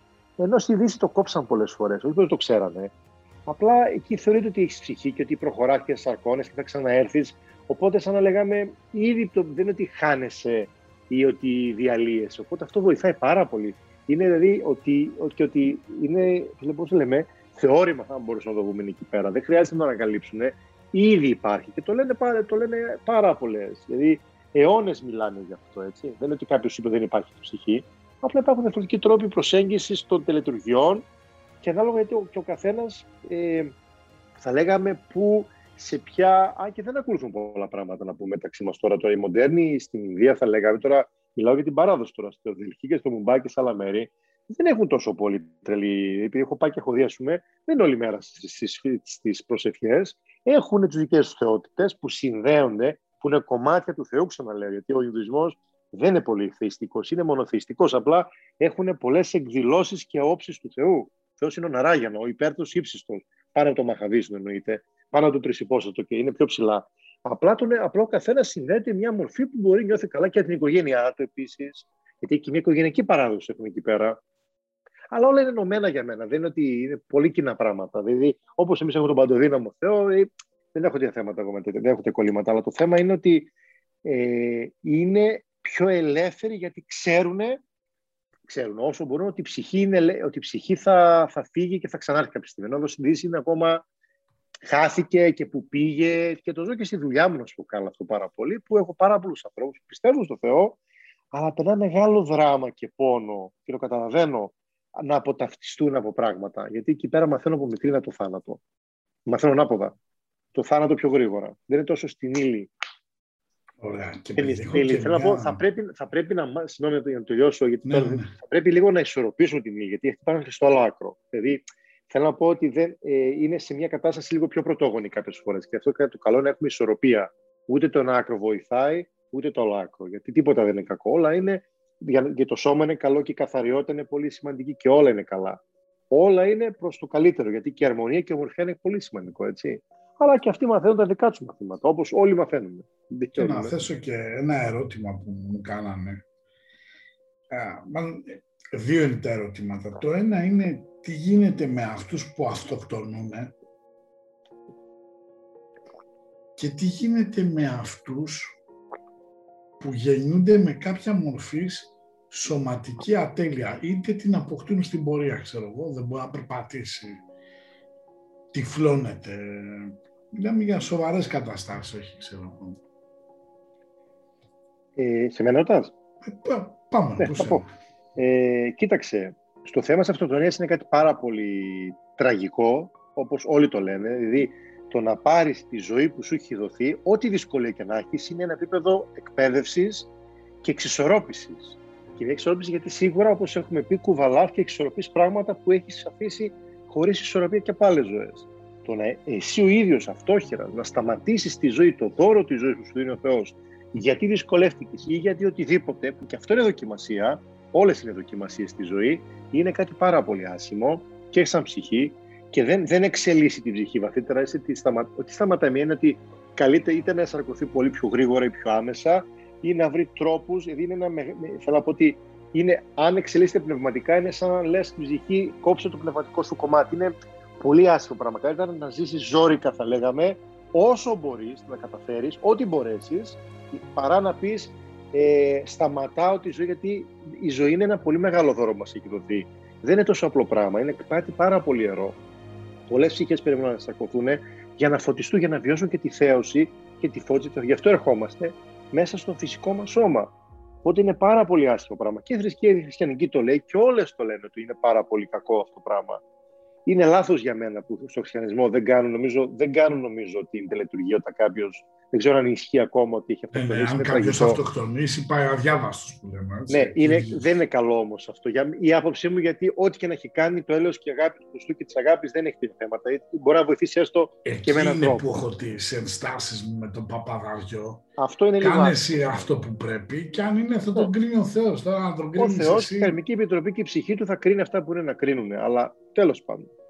Λοιπόν, Ελένη και συνεργεία Αστρίγας.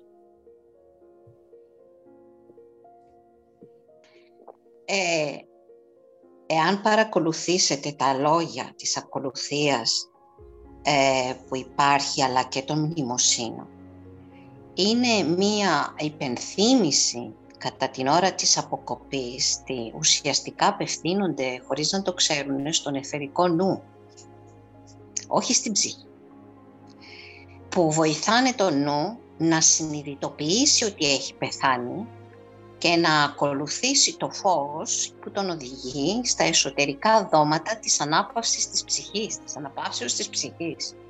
Οπότε όλα τα τρισάγια και οι λειτουργίες που υπάρχουν είναι για το κατεβόδιο της ψυχής. Δεν υπάρχουν για τους αυτόχειρες ακολουθία που να τους λέει επέστρεψε πίσω. Με καταλαβαίνετε τι θέλω να σας πω. Και ίσως εκεί να υπάρχει συγκεκριμένη ένσταση, γιατί δεν υπάρχει ακολουθία τέτοιου είδους. Θα μου πείτε θα μπορούσαν να είχαν μεριμνήσει με έναν τρόπο για να βοηθήσουν την ψυχή, αλλά έτσι κι αλλιώς το κάνει η αγαπημένη μας καρμική επιτροπή. δηλαδή αμέσως τους τσιμπάνε, εκεί είναι κάθετη η επέμβαση και το συντομότερο τους επιστρέφουν πίσω να ολοκληρώσουν το έργο τους. Διότι γίνεται, θα λέγαμε, ένα σπάσιμο του συμβολέου που έχει συμφωνηθεί μεταξύ της Καρμικής Επιτροπής και της ψυχής και γίνεται μία, ε, θα λέγαμε, τρίτη επέμβαση ξαφνική ξένη ε, από το νου, καθαρά επιβολή του νου, που λέει εγώ δεν το παίρνω αυτό το πορτίριο, εγώ δεν το σηκώνω, άντε γεια σας. Και εδώ καταλαβαίνουμε βέβαια τι ισχύ υπάρχει, τι ισχύς υπάρχει σε σχέση με τον νόμο του κάρμα. Ο νόμος εδώ, η αιτιότητα, γιατί αυτό σημαίνει, γιατί είμαστε στο χώρο του χρόνου και της αιτιότητας εδώ, δεν μπορεί αυτό να το υπερβεί. Ο νόμος είναι κάθετος. Η δεύτερη ερώτησή σου ποια ήτανε, εκτός Η από ερώτηση, το... ερώτηση, η δεύτερη ερώτηση ήταν για αυτούς τους ανθρώπους οι οποίοι Α, που έρχονται. Έρχονται πετά. Ναι, Ε, και εντάξει. Εντάξει, εντάξει, αυτό πιστεύω πως μπορείτε να το καταλάβετε. Δηλαδή μπορείτε να καταλάβετε ότι σύμφωνα με τον νόμο ο άνθρωπος αυτός έρχεται σε αυτή την κατάσταση, σε αυτή την αδυναμία, διότι είναι κάτι που του αναλογεί σαν χρέος προηγούμενων προβλημάτων ή εγκλημάτων πιθανόν που έχει κάνει ή πολύ άσχημων ε, καταστάσεων που έχουν δημιουργηθεί στο παρελθόν και τώρα μέσα από αυτή τη μερική αναπαϊπηρία ή αδυναμία ε, περιορίζεται για να μπορέσει να περάσει μέσα από τη μαθητή αυτή της πληρωμής. Ε, όπως και το ίδιο μπορεί να συμβεί στο να... και εκεί πέρα πατάμε για τον νόμο της μετενσάρκωσης. Δηλαδή, ποιος μπορεί να μου εξηγήσει για παράδειγμα, είναι κάτι που συζητάω πολύ συχνά και με πατέρες, ότι εντάξει, μιλάμε για τη δικαιοσύνη του Θεού και μάλιστα λέμε ότι η δικαιοσύνη του Θεού πρέπει να είναι άμεμπτη. Δεν μπορεί να υπάρχει κάτι το οποίο θα πούμε ναι, σε αυτό υπάρχει λάθος. Πώς είναι δυνατόν η δικαιοσύνη του Θεού να επιτρέπει σε ένα παιδάκι στη μια άκρη του κόσμου με το που γεννιέται να βιώνει την νηστεία, την πείνα, τον, ε, το, το, αυτή την κατάδια να είναι ε, τα παιδιά αποστεωμένα, να, μην, ε, να τα βλέπουμε να κρέμονται από το στήθος της μάνας και η μάνα να μην έχει γάλα, τίποτα. Δηλαδή, φρικτές καταστάσεις ζούμε. Εκεί θα σου πετάξουν ένα άγνωστο εμβουλέ του κυρίου και τελειώσα. Ναι. Ναι, δεν είναι έτσι τα πράγματα και ένα άλλο παιδάκι να, να γεννιέται σε μια άλλη, σε μια άλλη άκρη της γης και να του δίνεται από, τι έχει, τη Θεία Χάρη από τη γέννησή του, ενώ από την άλλη μεριά πέφτει ας πούμε όλη η ορδή ε, πάνω του και πρέπει να περνάει αυτά τα βασανιστήρια, γιατί τα παιδάκια γνωρίζουμε ότι στα πρώτα 7 χρόνια είναι, είναι άγγελοι, είναι σε αγγελική κατάσταση.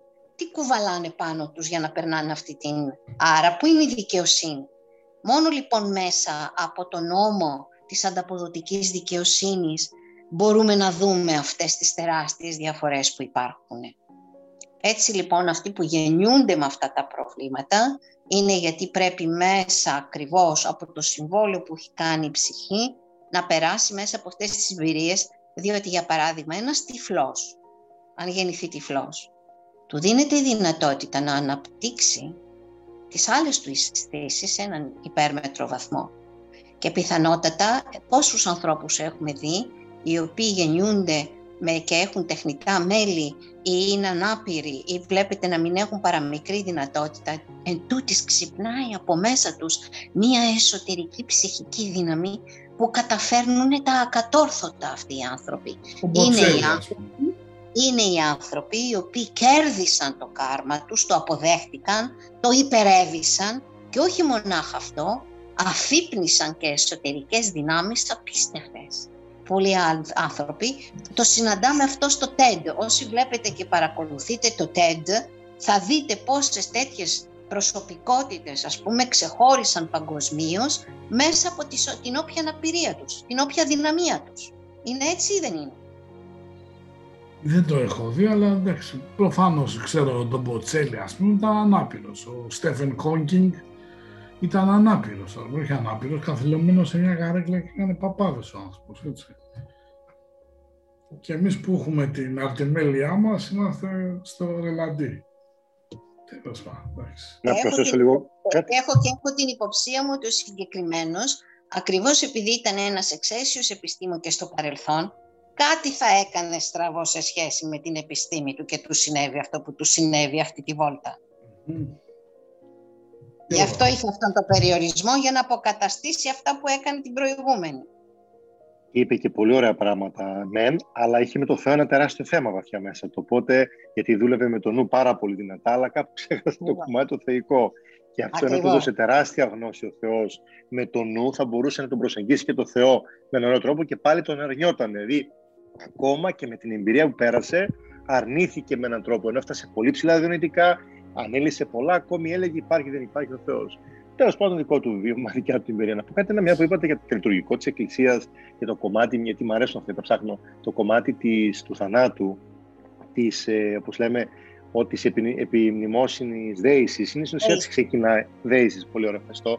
Ξεκινάει με το να καλέσει τον Χριστό την Παναγία και την τριαδική, την τριαδική ποιότητα του Θεού και συγχρόνως λέει ετιδεόμεθα αναπαύσεως της ψυχής της κεκοιμημένης ότι Ακριβώς. κοιμήθηκε, όχι της πεθαμένης, Ακριβώς. δούλης του Θεού και υπέρ του συγχωρηθήνε αυτής πάμπλη μέλημα.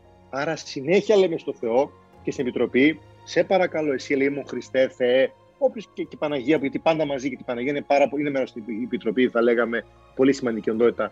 Ε, σε παρακαλώ, συγχώρεσέ δηλαδή με το έλεος σου, το έλεος συγχωρεί, βοήθησε αυτήν η οποία ανάπαυση ανάπαυση ψυχής και κοιμημένη. Δεν είναι τυχαία τα λόγια που χρησιμοποιούν. Δεν λέει ε, πεθαμένης ή οτιδήποτε.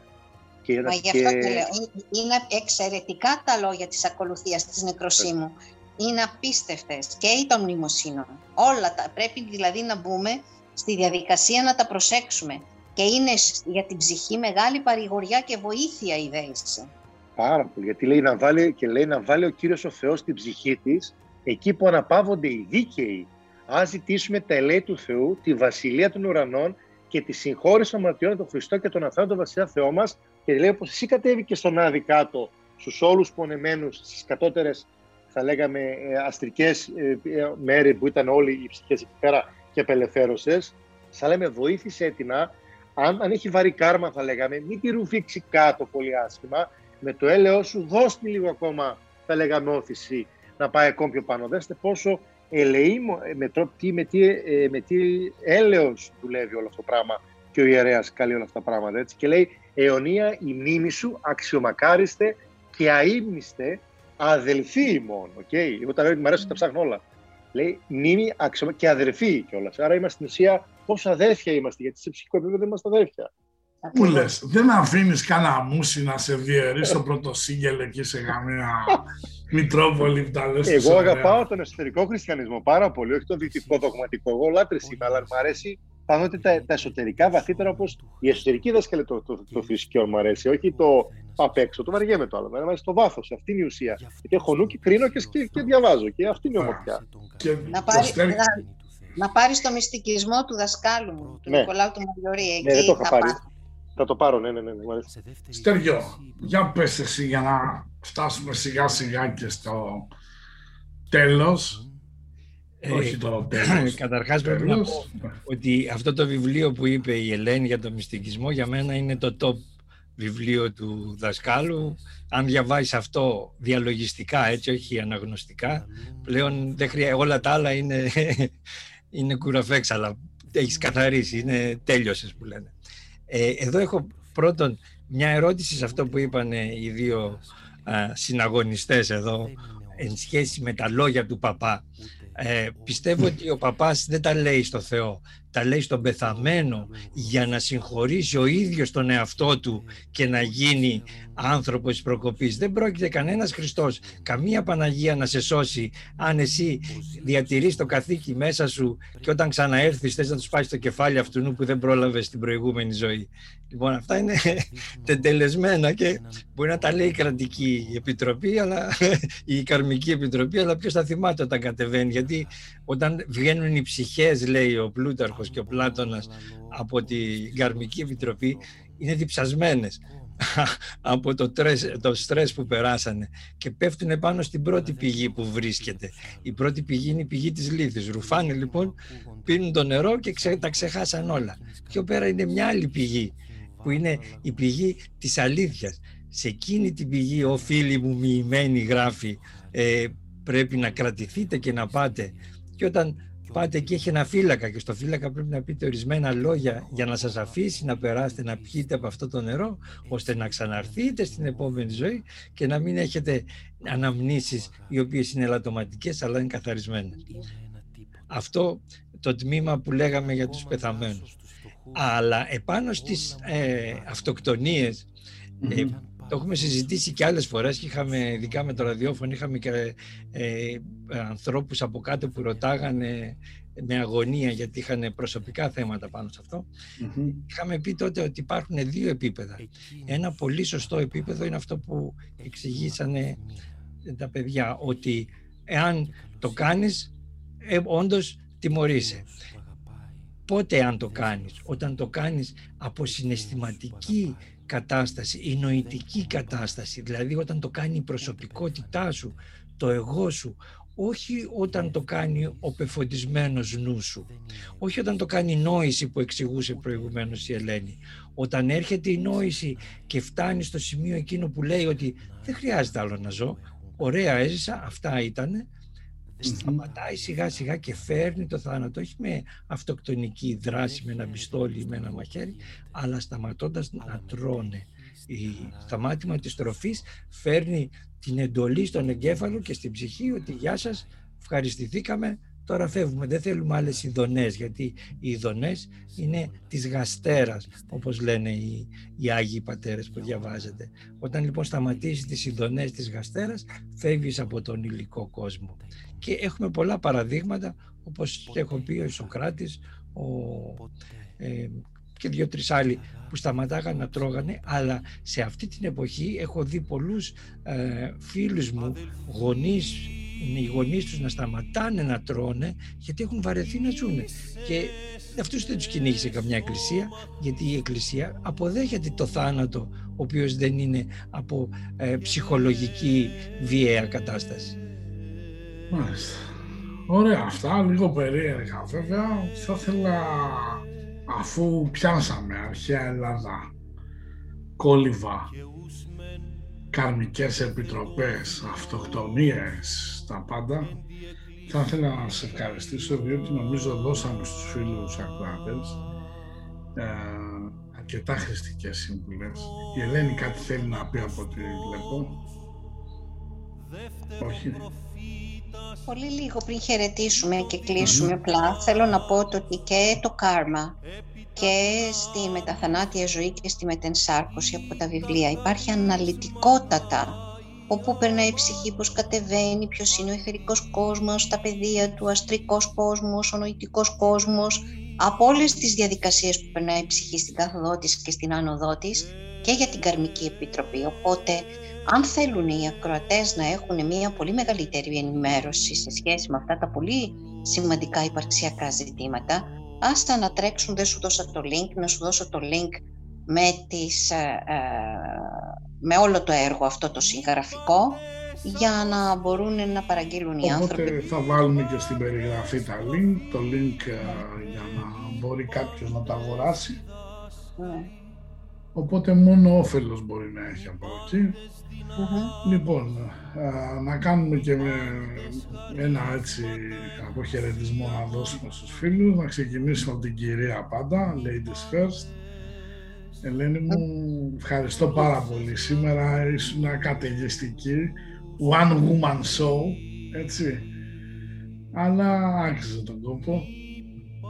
Ευχαριστώ πάρα πολύ. Αυτές είναι πολύ ιδιαίτερες έννοιες και πρέπει να τις προσεγγίζουμε με πολύ ιδιαίτερο ενδιαφέρον και προσοχή και με πολύ μεγάλη μελέτη και πολύ συχνά να διαλογιζόμαστε πάνω σε αυτά τα θέματα γιατί επειδή η ψυχή του καθενός μας γνωρίζει αυτή τη διαδικασία και αν βυθιζόμαστε μέσα στη σιωπή αναπαύεται η καρδιά μας μέσα σε αυτές τις έννοιες πραγματικά εύχομαι πολύ συχνά οι ακροατές μας να μπαίνουν μέσα σε αυτή την εσωτερική σιωπή και στην δυνατότητα επαφής με την πραγματική γνώση. Σας ευχαριστώ πολύ που μου δίνετε την ευκαιρία αυτή να μπορούμε να κοινωνούμε με τους συνανθρώπους μας αυτήν την σπουδαία γνώση. Σας ευχαριστώ πολύ.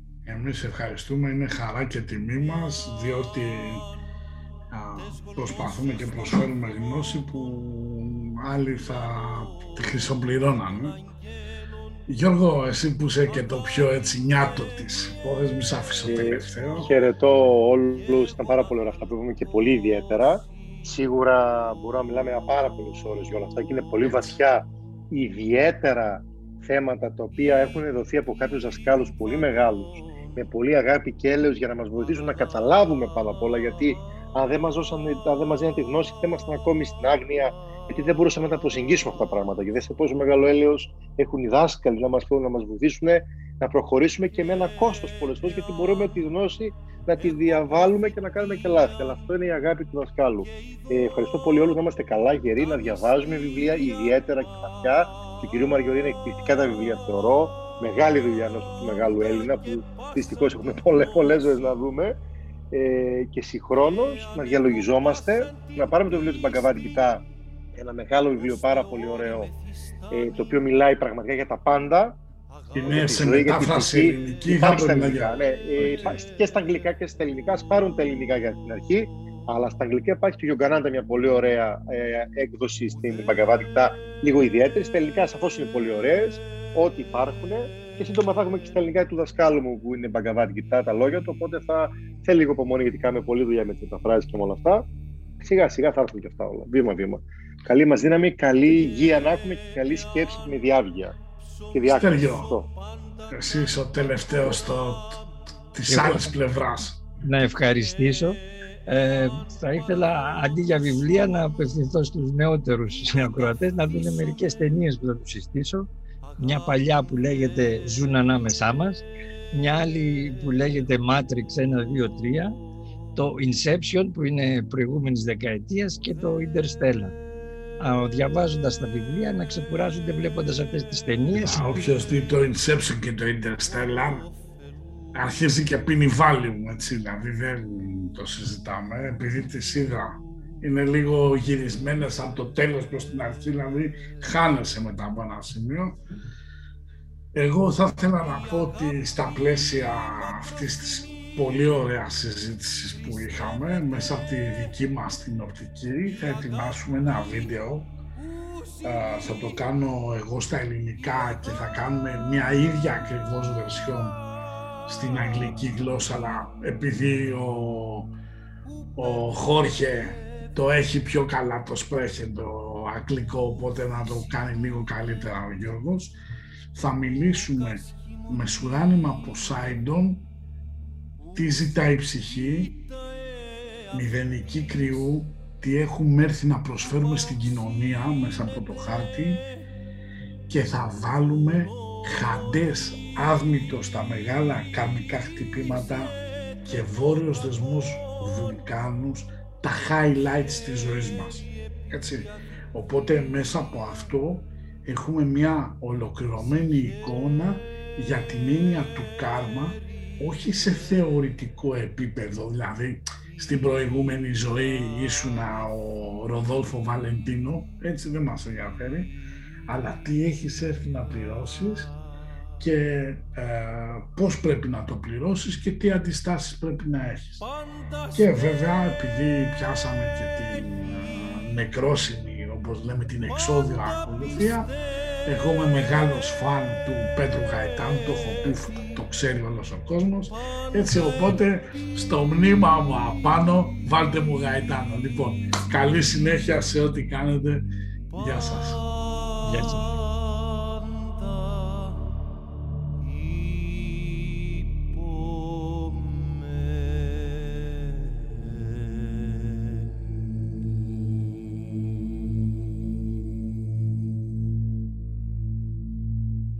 Αγάπη